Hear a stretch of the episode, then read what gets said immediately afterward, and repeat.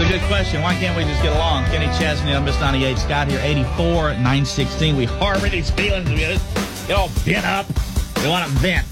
Well, here's a business that can help you vent if that helps. I don't know. I'm not 100% sold on that actually helps, but maybe it does. It's called the Smash Room, and it's open in uh, Florida. And the idea came from uh, a lady. She said, I got three kids and a husband.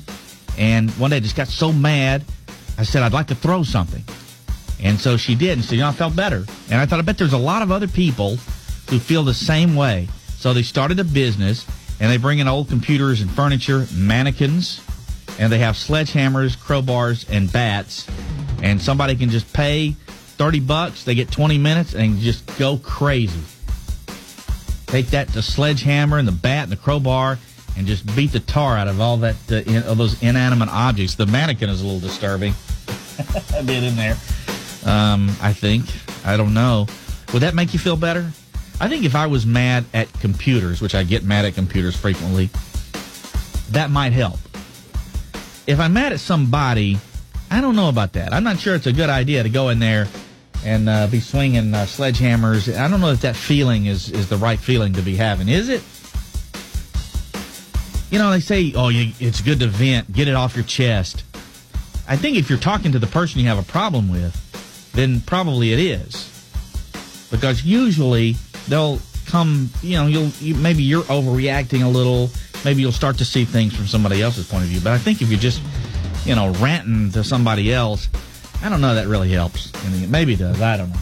But anyway, if you want to, if you want to take your frustrations out on uh, on uh, computers, whatever. Even somebody said they call it, they're mad at their dishwasher. So these folks go out find an old dishwasher, they bring it in, and you can beat that dishwasher up. There's an upcharge for that, but yeah, they'll go get something and bring it in for you. Smash Room in Florida. It's probably going to be all the rage before you know it. It's the Scott Show on Miss 98. Brothers Osborne, shoot me straight. There are three things that you should know. Three. You should know. Three things you should know. Last night, the Bachelorette finale. So, in, just in case that you have, uh, you know, you've DVR'd that, you can watch it last night. Maybe you had open house or something at school. Meet the teacher, whatever. You missed it. I'm gonna tell. I'm gonna say who who she picked. Becca was down to. Uh, it was down to Blake and Garrett, and so I'm gonna say who it was, and then we're gonna move on. Okay. So if you wanna like turn the sound down for a second, I'll count it down. Three, two, one. Becca picked Garrett. So there you go. Water cooler chat for you. You'll be involved in the conversation. You may not have even had to watch it last night. Now you know. Number two. Okay. Um, a couple of guys escaped the nursing home. This is uh, in Germany. They escaped the nursing home so they could attend a heavy metal music festival. And uh, the men, uh, they they they stayed gone for about a day before they were able to find them. The guys, uh, they, they they made their way to this uh, heavy metal concert. When they found uh, the the guys from the nursing home, they said they were disoriented and confused. But so is everybody else at the concert. So they just really they just fit right in. Number three. And they asked uh, they asked thirty thousand people in America, what's your favorite number? And so it was open ended. It, it was like not not what's your favorite number between one and ten or between one and a hundred. What's your favorite number? Which which leaves you with an unending supply of numbers to pick from. And um, it was fun. Odd numbers scored higher than even, which kind of freaks me out. I don't know why, but it kind of does. Uh, numbers ending in zero were rarely named as favorites. Single digit numbers were among the top 10, mostly single digit numbers, except for the number one, which finished 21st. So what? It really was a landslide. 10%, which was way more than any other number got. 10% of the people picked number seven. Yeah. Lucky number seven. Maybe because seven days in the week. Seven is is uh, the number for completeness and perfection in the Bible. Maybe that's it. But, yeah. Over 30,000 people, 10%. Their favorite number is seven. Got here. So um, today is Professional Speakers Day.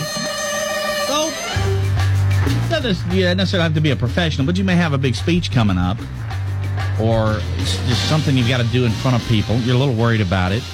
There's three things that help me a lot when it comes to something like that. Um, I I think the, these three ways. Uh, because people in general don't like public speaking. In fact, it, when they list fears and they ask people, "What's your biggest fears?" Some people put public speaking ahead of death. That's a little dramatic, I think, but uh, here, here's some things to think about.